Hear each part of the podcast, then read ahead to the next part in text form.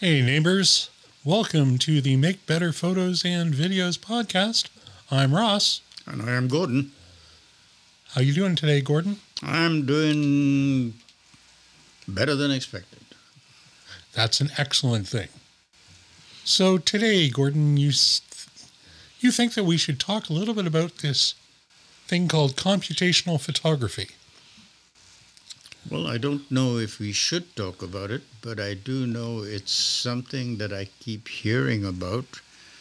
And I realized I don't actually know very much about. So, well, I think that's fair. I also uh, would agree that it's a topic of discussion, and certainly in having re- reviewing the great minds on the internet, there are a great many definitions mm-hmm. for what it is, and a lot of speculation about how it's you know the uh, the savior of all mankind, or the latest sign of the apocalypse.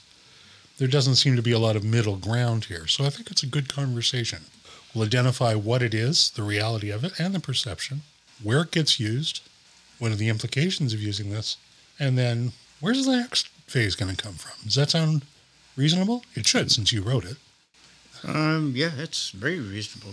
Okay. Heaven, heaven knows I'm a reasonable person. That is. That would be Shakespeare too. That would be Shakespeare too.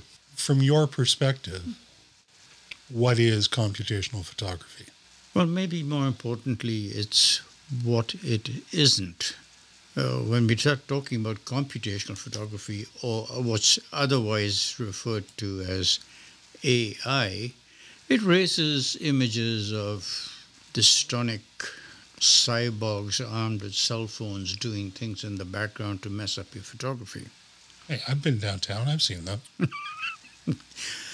but more realistically, uh, from a very thoughtful article I came across, it's it's a system whereby computers and processors and algorithms uh, are used to produce the final image that you see or modify the image that you took to give you an image that is perceived to be better.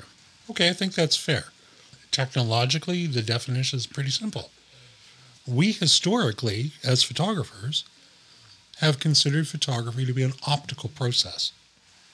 Mm-hmm. There's light, and it comes through a lens, and that lens focuses those light rays someplace, film, sensor, in a manner such that we can record that image.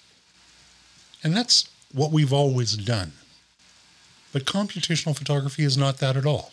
It's not optical. It's done in microprocessors and algorithms and memories. So the context of the making of the photograph is that it is not made optically, it's made by these microprocessors and these processing techniques that are basically doing digital computation. They take the data that's come in and then they manipulate it before the file is even created. Now, I understand that that's not the only way that one can look at it, but fundamentally, computational photography means the image is created by a computer. Mm-hmm. Now, I understand there's more to the, more to it than that. It, it does more, but I think that the idea is that's a sea change from where we've been. Right. Because, well, for some of us anyway, we think of photography as a scene, lens, mind finish. Yes. And what we see is actually what we get. Yep. Whereas in computational photography, that's not true. What we get is whatever the process made. Yep. And philosophically, there's actually some real thought about this because you alluded to the concept of AI. There's already been discussion that a photograph made by AI cannot be copyrighted because okay. it's not a human. Okay. That's currently actually uh, a subject before the U.S. courts. I don't know what that means in the long run. I really don't. But I think it's something that we need to think about. So if it's is what we say it is, from the perspective of the user, what are they getting? Really? Are they getting true AI? I hope not, because the cyborgs will not be carrying smartphones. They will have decided that humans are a blight. They'll do whatever it is that they do, and they're not going to look like Terminators because that's highly inefficient body design. Maybe is it machine learning instead? That I think seems to be the consensus of the opinion that AI is used because it's so much simpler to say. Um, from our exposure to all the science fiction and books and comics, uh, we sort of have a, an impression of AI. Uh, it's easier to say, and it's so much more catchy than trying to define what it actually is. But machine learning is probably better. But again, it's not the machine that is doing the learning, it is the background system that the machine has been told to reference the images to, which is the actual learnt process. So, if I hear you correctly, it's not actually learning. It's making, the computer is making decisions based on a set of contextual inquiries in some deep matrix form. If this, then do this, and if this, then do this. Let's call it a very, a very computationally intensive three dimensional case statement. Right. So it's not really learning anything, but it's using a very complex set of criteria to produce that context of a pleasing image. Right. But who decides what's pleasing? Uh, whoever wrote the software in the first place. So the presumption would then be that that person or persons spent time with actual image makers to ask them and to learn from them what they see as being a pleasing photograph? Well, I think it goes beyond that. I, I think uh, you had mentioned quite a while ago when we talked about just the whole concept of using one of the semi-automatic modes, your automatic, your aperture priority or your shutter priority, or um, and giving you focus or exposure readings. Uh, that that that by itself, whenever that came into effect, was already uh, a degree of computational because they were referencing billions of images with the algorithms founded on those images to produce this concept of how dark should dark be, how light should lights be, how grays should grays be. And it works towards utilizing those algorithms based on those images to give you the image it thinks you want.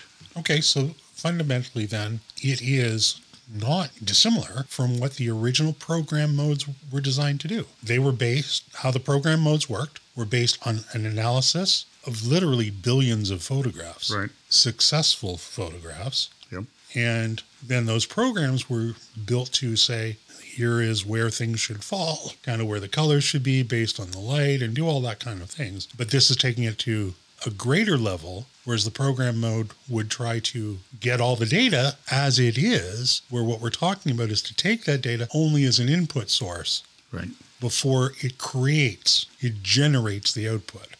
Right. And the output may not be an exact representation of what it saw, or even close to it. Right. But it seems to be it's uh, it's not what you saw, but it changes it in ways that you actually think you saw that. Because when you see the image, you say, "Oh, this is very nice. I'm, I'm getting really good at this photography thing." Okay, so I, But- I, I accept that. We know that optical memory, like auditory memory, is utter garbage. Right. That's that's why in, in law enforcement, witness statements are not really well trusted. Right. You know, it was a short, fat, bald man with blonde hair. Right. yep. That's about right. Um, So, okay, so I accept then that the viewer will see not what was there, but what they believed was there. Right. Okay. Exactly. So that explains to us what happens in the process of image manufacture Yes. in the camera. Yes. And I think we're going to talk about whether that exists in all cameras because I don't think it does.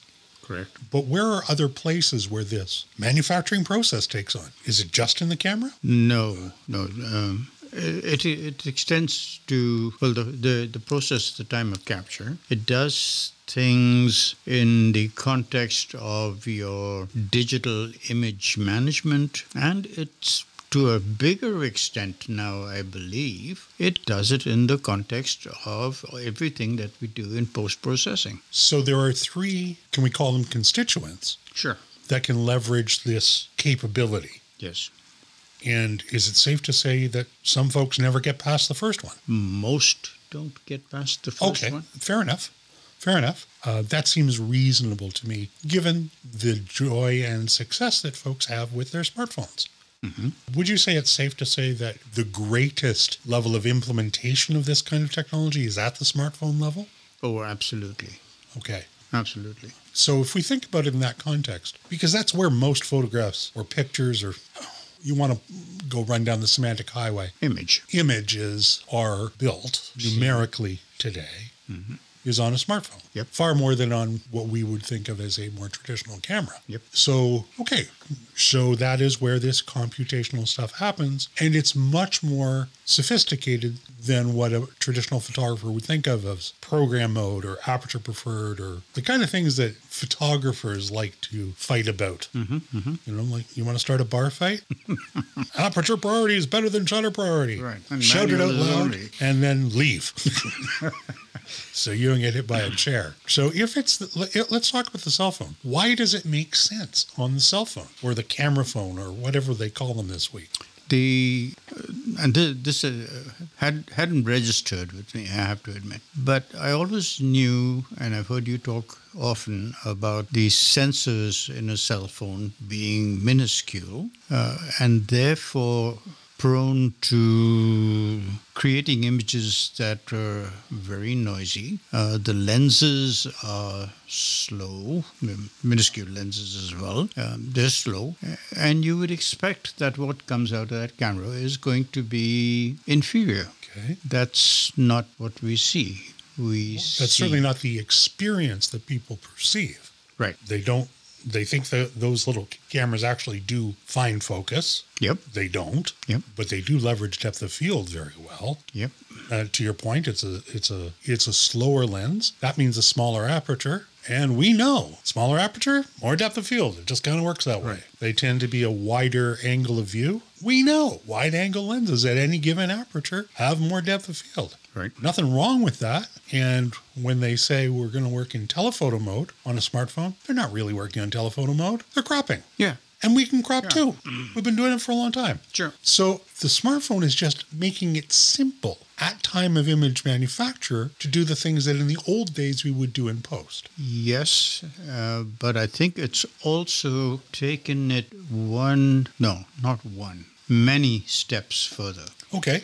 Because we, if we take the time to read the instructions that come with your phone, the number of things that you can do with your phone are essentially not doable with a regular photo- photographic camera. Okay, give us an example. Well, um, there's this whole low light, night vision sort of image. You look over a, a highway and you see all the cars with the lights coming at you, and you take the image and you are presented by a beautifully clear image with the lights there, but not just blobs of light. Everything is adequately illuminated. Um, if you look, you will find there are portrait modes in your camera, and if you choose to make a portrait where you uh, where the subject is smart and you have a very shallow depth of field, uh, it's there, except that you just told us that it isn't. So this is all being manufactured after the fact.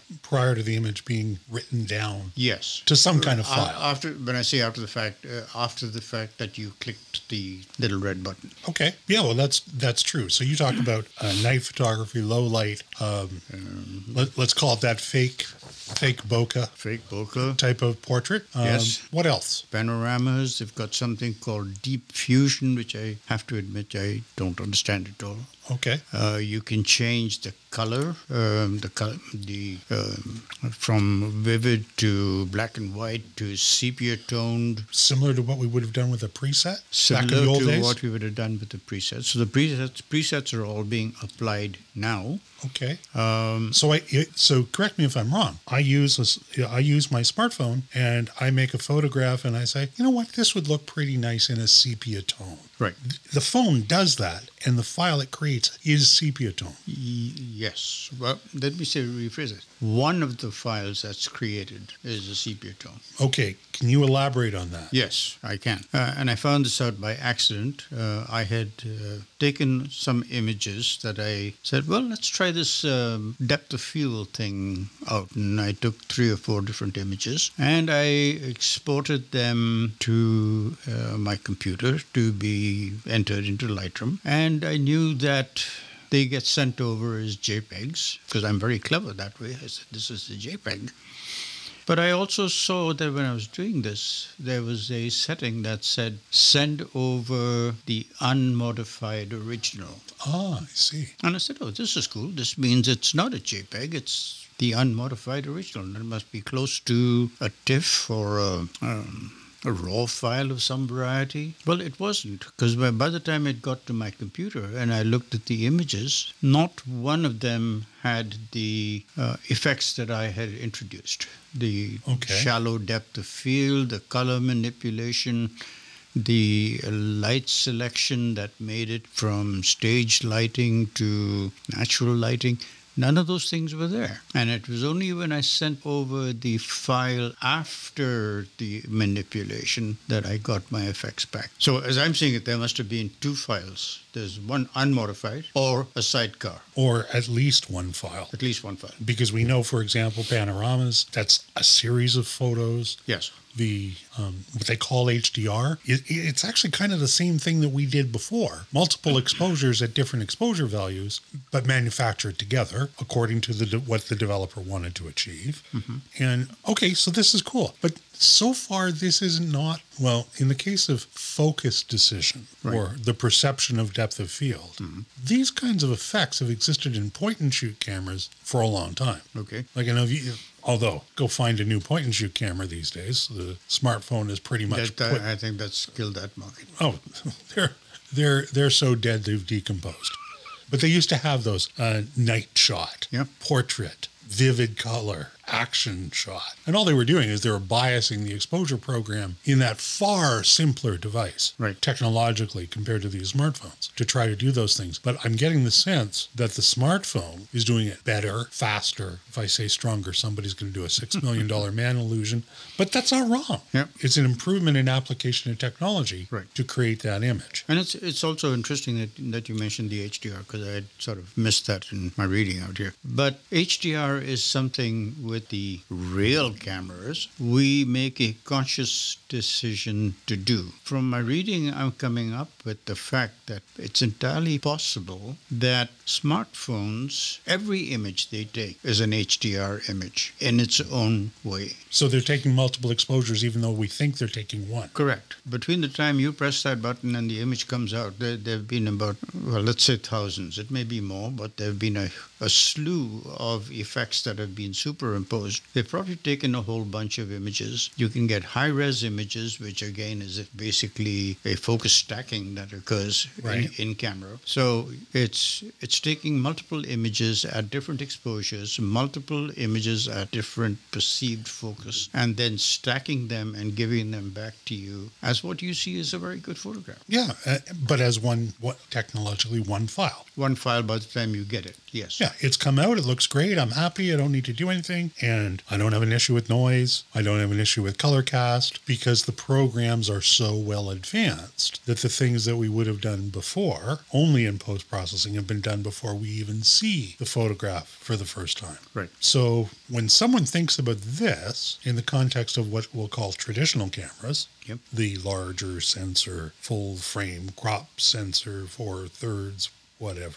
Yep. What have they done Well, in um, this space? I think the digital full frame, large sensor, huge lens are still thinking largely in terms of uh, light lens, optics, focus. I would concur. The smaller mirrorless cameras, not, not smaller necessarily, but the mirrorless cameras, not having to contend with a lot of the flipping mirrors, etc., um, have introduced much of what the cell phones do, some more than others. Okay, I can buy into that. Uh, only, and the only reason I can say that is because I know you're an Olympus shooter, and you've told me over months, "Hey, I found out my camera will do this. I can. It will actually be taking photos before I'm taking photos, so I oh, can. Oh, yeah. I can put this. I can get the right shot without having to be on the money from a timing perspective. Right. Okay, that's not something that a traditional DSLR or even a traditional mirrorless ever did, but your mirrorless does that, and it could do it all the time. Yes, and and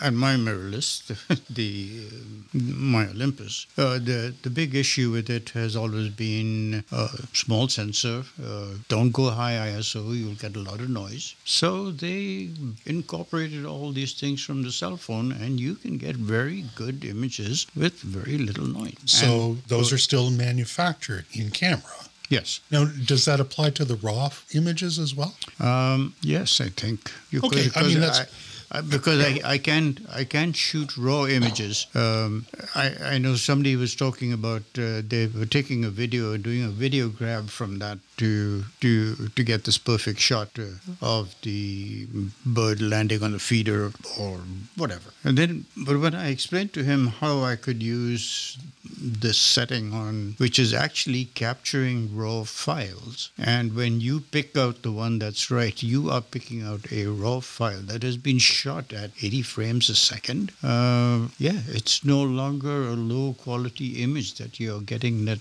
uh, uh, you can focus stack in camera. You can. So that's going to be way better quality than shooting video at 60 frames per second and try to pull a frame grab because those frames have already been line skipped or pixel binned or whatever. Yep, I, I think so. I think so. So uh, I think the statement you made that uh, some are better than others, um, I think that's true. Okay. Uh, I don't know if Olympus is doing it as a compensation for uh, perceived noisy images, small sensor uh, deficiencies, or whether they were just on the ball and said, "Listen, if they can do this with this with this cell phone sensor, why can't we do it with ours?" Well, that's but that's fair. That is actual innovation because the customer is happier. The customer will celebrate that and they will buy more. Sure. I mean, I had one of the very first Micro Four Thirds mirrorless. It was wonderful. It was small, it was light, but anything above ISO 800 Yep. was a noise fest. Yet I see images that I have personally shot on the OMD. I think the fives or tens or something. Well, no, I had a one for that last rodeo we went to. Okay, yeah. A million years ago when we could go outside and photograph with people. I think that was an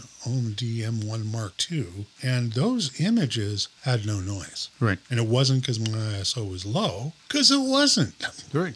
So I turned it up so I could get more depth of field and not have to chase focus points. So to go back to, to what you said uh, before, yes, uh, it seems like the traditional cameras are, are still relying on sensor size and optics, and do, but they may be falling behind in terms of what the cameras can actually do. I think that it's my opinion because I haven't shot it, but I think they're starting to catch on. When I look at what is in um, Nikon Z9 or Z9, depending where you live in the world, or Nikon, that camera has much of the capabilities that you talk about. Okay. But on a full frame professional sensor, Right. you still get raw images and you can still get JPEGs out of the camera if you wish, you know, like any camera. But I think what people forget is that raw doesn't mean raw. No, it It's mean- been processed. It means what somebody else thinks you should see. It still is. Right. It's still a processed image. Yes. There's still a computer involved. And if nobody complains, successful set of algorithms. Right. And and I can see that uh,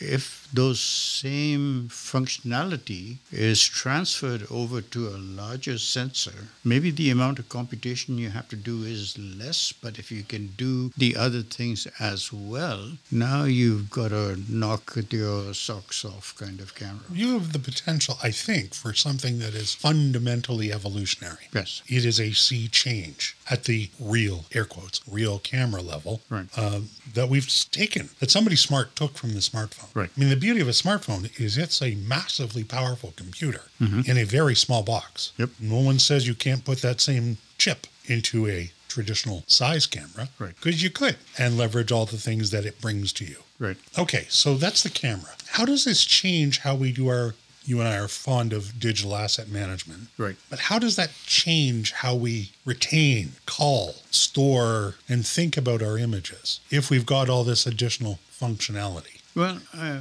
I, I didn't know this at all, actually. But apparently, with the new iterations of uh, Lightroom, and I, I, I don't know the, what the other ones are, but um, they have built in the ability to categorize your images without you even knowing it or doing anything about it. I think uh, Apple's Photos is one of them. You can actually, without even know you're doing it, you can, you know, pull pull up the give me a scene that's got green trees and pink sky, and chances are good it's gonna it's going to do it. So we used to talk about adding keywords to your images, which I think most photographers didn't do because it was boring. But I, this this whole computational thing has removed that as a as a necessity. You it's it's recognizing the images and categorizing the images without you doing anything about it. Well,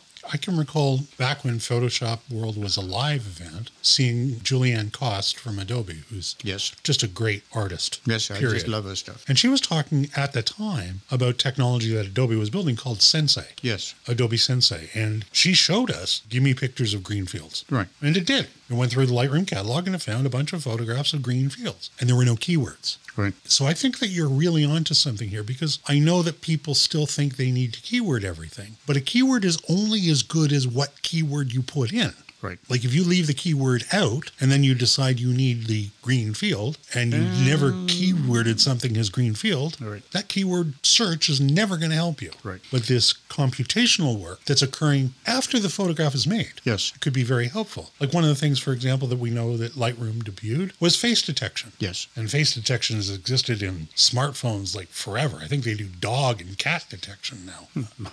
Wouldn't surprise me. It- And, and again, that's at the time of image manufacture, that may matter a whole lot less than two years later, where you're looking for the photograph of Joan. Right. And you can say, This is Joan. Find me all the pictures of Joan. And even in Lightroom, and I haven't done this in three years, three years ago, Lightroom would do a pretty good job. Mm. If I had a photograph of you, Right. as we are prone to do when we're out photographing, make photographs of each other, I could identify one as Gordon Yep. and say, Go find me all the photos of Gordon. Right. And it would find photographs that I couldn't even remember taking. Maybe the camera did it on its own. Well, yeah, it's uh, it's, it's it's kind of frightening what what it does to. But what, but what I'm finding surprising is that maybe I haven't looked, maybe I haven't paid enough attention. But things like Sensei, they're not making a lot of noise about it. They're not saying, "Come and see what our what our new thing of Lightroom will do." I concur that the marketing of that has been really poorly done. Like I can remember sitting in the audience where Ms. Kost was presenting this, and everybody's jaw dropping. Some not happy about it. you know, like some great sin had just been committed. But all it was was about f- making it easier to find stuff. Right. Presuming you were capturing a lot of images, but I don't read about it. No, they, they, they, don't talk about it at all. You don't know it's there. I only found out about Sensei uh, in the process of preparing for this because that takes me to uh, the other the other aspect with the post processing, where they talked about um, Lightroom has that in the develop module. It's got an auto setting for your basic adjustments. Well, you click on that button and you suddenly get a very nice looking image. May not be exactly what you wanted, but it's very nice. And this is where they mentioned that the Adobe is now every time you do that, the images that you're looking at reference back to Sensei, whatever is involved with Sensei, which I don't know, and make adjustments using Adobe's algorithm on how this should this image should look. Well, and and that's true. And I think it's sad that we don't, we as customers of these products don't all know this. But I, I can tell you for sure, you know, I think, I, I forget where and when it was, but I think we recognize that Scott Kelby is probably one of the best known educators in Lightroom and Photoshop out Right. there. And I know in Scott's most recent Lightroom program, his first thing is try auto. it might be all you want. Well, frequently, frequently it is. Yeah, I just want a nice photograph of my family on the beach. right, I don't want to spend six days in here removing grains of sand from Johnny's face. right. That'll, that'll be there. yeah, I mean, because that's real, but it's not real That's right. because the computation has made it better. But and we don't think about it as computation, but again, in in your post processing, uh, one of the common things that you do in a, in a portrait is you take out blemishes, not necessarily characteristics of a person, but you know, if, they, if they've got a zit coming up on the bridge of their nose, by all means get rid of it. Well, if you got rid of it, something replaced that with something that was normal. Oh, Not as it. Not as it perceived normal. And so we've been doing this for years except we don't know we've been doing this for years. Or we've been using the healing brush and yeah all, all selecting and doing all that stuff. But now these tools could make a value, are making basically a value judgment that says, seize it, remove it. yep. Um, I think I'd mentioned uh, some of the, some of the software, and uh, I think one of the programs I read about is something called Optics, I believe. Yes, you didn't make note of that. And apparently, this this program uh, will look at uh, you go to a hockey game, you come back with three thousand photographs. It'll first flag everything that's out of focus, and then it'll take everything that they think is the subject, and if that looks maybe a little bit more blurred, um, it'll mark it. Not necessarily remove it, but it will tell you, well, hey guys, take a look here. These, I think this is not great. You might want to take a look at it and see if that's what you want to do or not. So if I think back to when I was doing sports photography and I would come back from a football game with 1,800 images, Right. most of them not blurry Okay. because I practiced my craft. Right. But I wasn't going to use 1,800 images. I needed 40 Right. because that's all anybody could stand. Yeah, absolutely. And so something tools like this could be helpful. I mean, it could. I haven't tried it, never even heard of it till today, but that could replace a lot of my culling process in Photo Mechanic, Mhm. which I have to do before I even import because I don't want my catalog to be filled with dreck. Right. Or like go to an air show and come back with 3,000 pictures of a gray speck in the sky. Yeah, we've done that. Certainly have. So that deal that helps us understand where this can help in asset management. But I'm thinking because you brought it up, we hear a lot. You know, Skylum Software just released Neo or Luminar Neo, or I think it's called Luminar Neo. And one of the big deals that they make about it is that their object selection for replacement Right. is really new age. And certainly even from Adobe, sky replacement used to be, eh, now it's really, really good. Yeah. And that has to be done not by masking No. and painting. And for a lot of folks, they love it. You know, and it's not restricted to, you know, the the mass pantheon of the 12 skies that get included. Yes. Yeah. It it is very impressive when uh, when you presented all this uh, the stuff about the new masking techniques uh, that they've introduced into into Lightroom, and I went home and I tried them. It it just blew me away. And I said, you know, for the, for this thing, I'd be sitting here for 20 minutes, 30 minutes trying to get this looking right, making a selection that I can just darken the sky without having fringy things all over the place. It's it's a one-click process. So if we talk about these things now as being, uh, I, th- I think we had a resistance to using things called presets because they were somebody else's impression of what your image should be. But these But- aren't presets. These are not presets. We- They're not we've static gone- implementations. That's correct. We have gone way beyond that stage now. I mean, part of this is I think back to years ago when I needed to do for clients to expand a very small photograph so they could make a big print. Right. You know, when the original was fairly small. And back at that time, the company that is now ON1, I honestly don't remember what they were called back then, they had a product called Genuine Fractals. Okay. If ever a product had a name that was marketing obtuse, that's the one.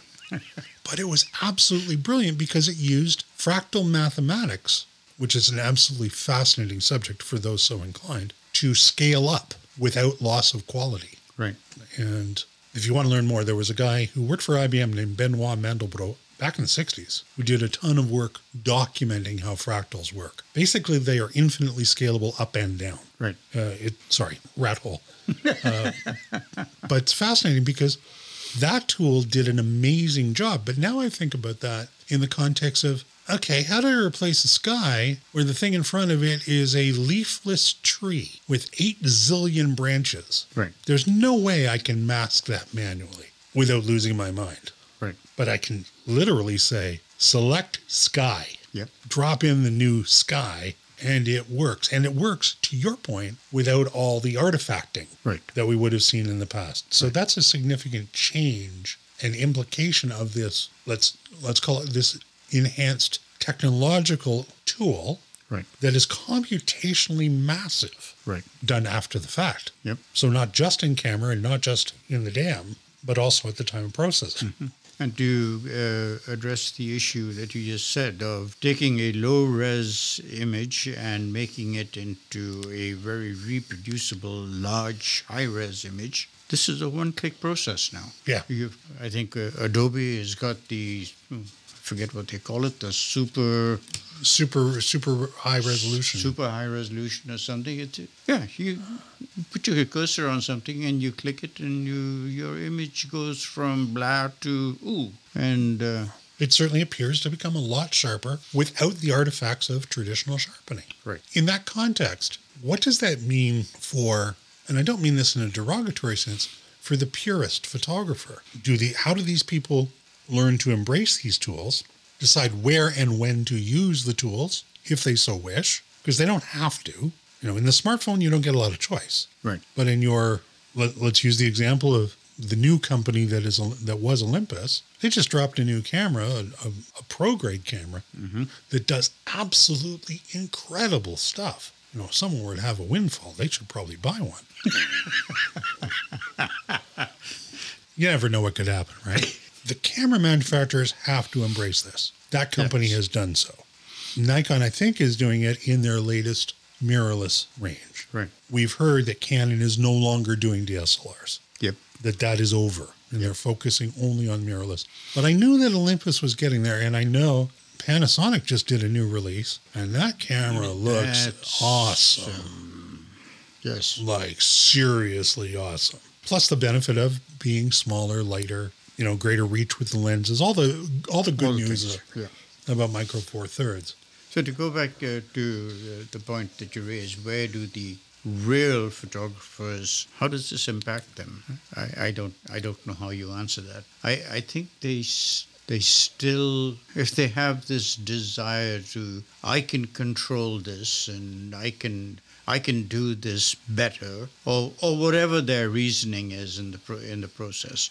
Sure, you don't have to use any of this. No, But the first time you tell the thing, select the subject, and it comes up perfectly selected, and you've got a pre made mask for you to do with as you wish. I got a feeling you're, you've converted a three day job to a 20 minute job. And you're, you, if you're a working photographer, time's money. Right, and uh, and the possibility that you will drop your bar in a big hurry Yeah. uh, exists. It could, And but I think probably you've been using all this stuff anyway. You just thought you were doing it yourself. Well, and we know that there have been these plugins for years. There's one that I will not name that basically turns real people photographs into perfect mannequins. Hmm. The skin goes plastic, yep. the eyes are all the same size and brighter, the teeth get white and straight. You know, the jawline gets narrowed. I absolutely hate that stuff mm-hmm. because it's it doesn't look real. Right. But some of these other tools, it may not be real, but it looks real Right. and to the casual viewer, looks real is good enough and pleasing. And I'm happy. That's great. Thanks very much. You know, you okay, you won't be able to charge for 12 hours of editing, but that's not all about. That's not a whole lot of money. And uh, uh, the other way I look at a lot of this stuff is, as photographers or creatives, we are saying, well, I, I, I can do this by myself, and I, I can do this so much better. It's going to take me three or four hours to do this. But you'll go outside and you'll get into your new super duper souped up uh, SUV with the six million things that'll pretty much drive itself from here to wherever you want it to go. And you don't really think twice about that. You just say, oh, this is nice. I'm going to use this. So where's the next group of innovation or the next bit of innovation in this space going to come from? You know, that, that, that is a scary thought. And I have no idea where to go with that because five years ago, we would not have thought any of the stuff that is being done automatically would have been feasible to do. And now we're doing it all without thinking about it. Makes me frightened a little bit. It, it, it does. It, it, it is frightening. Well, one of the things that Steve Jobs once said, probably said many times, was the customer doesn't know what he or she wants. It's our job to give it to them Right. and to show them. And, you know, sometimes I listen to that and I go, I'm not comfortable with this. Yet I've got an iPhone, Yep. which basically is doing exactly what he said Yep. then. And I look at that new uh, Olympus, the, the OM product. I may not have realized that's actually what I do want. And and that's and that is what was really scary about Steve Jobs is that he looked at things while IBM was still talking about joysticks and mouse and little thumbtacky thingies that you pushed around. He said, "I don't need all this. I need two fingers and a swipe." Yeah. And my three-year-old is sitting with an iPad and saying, "Give that to me, Grandma. I can fix it." The challenge is I don't think the mega companies are have that vision. You know, whether you like Jobs or not, the guy had vision. Mm-hmm. He was out there. Mm-hmm. And sometimes it feels like the mega companies move really slowly because they have shareholders to please and they've got market share and they don't want to offend anybody. My take is that it's going to be the small guys, small, innovative people, young people who've got a cool idea and they just go do it. Yes, and if I was uh, reading your article earlier this morning, yes, they're the ones who will see it. They're the ones who are not restrained by the mega Mohammed um, companies. They will do it, but once the companies realize, wait a minute, this is something we can make money on, or this is something that's going to sell, they will go for it, Yes. Yeah. and they will catch up. Oh, they will catch up, and they and there's always the chance of if you if you wait too long to sell, you get steamrolled. Yes, but uh, but by then it be, it has become it's gone from innovation to mainstream, Right. And you're just selling more of what you did before and saying, "Look how good we are." So hopefully they've innovated. The one thing I. I, I am afraid of in all of this is what happens in the event that we lose the ability to do these things, that we get accustomed to these. Does it? I don't know. Well, I can see a, a dystopian Netflix movie of that Yeah. because that's what they do. Yep. They make dystopian movies. They do. I don't know. I don't know. I think I, I think that some of this stuff is so ubiquitous that it's not possible to lose it. It's everywhere, It is. and I don't think it's like a virus. I think it's very hard to remove it or kill it. But they are cataclysms, There are, and uh, and, there that- are there are also human But most, cat- most cataclysms are human mediated. Well, okay, so fair enough. So then, if you did have a powerful state that said this is a sin, right. you cannot do this, and they brought the weight of their Whatever. their guns, um, yeah, it could shut down. But then we have that American actress with the horrible British accent doing the sand through your fingers thing. Right. Thanks, Gordon. I think this has a real been. I think it's been a cool conversation. I enjoyed it. I think it's. Uh, I think there's a potential for it to be informative and and even you know for long term serious photographers eye open. I hope. It's happening. You can choose to use it or not. That's fair. But it's keep it's happening. And God, I would hate to spend four thousand dollars on a camera to use it like it was 1922 Right. because you don't have to. Thanks, partner. Welcome. Enjoyed it. For the Make Better Photos and Videos podcast, I've been Ross, And I am Gordon. and we will be back with you next time.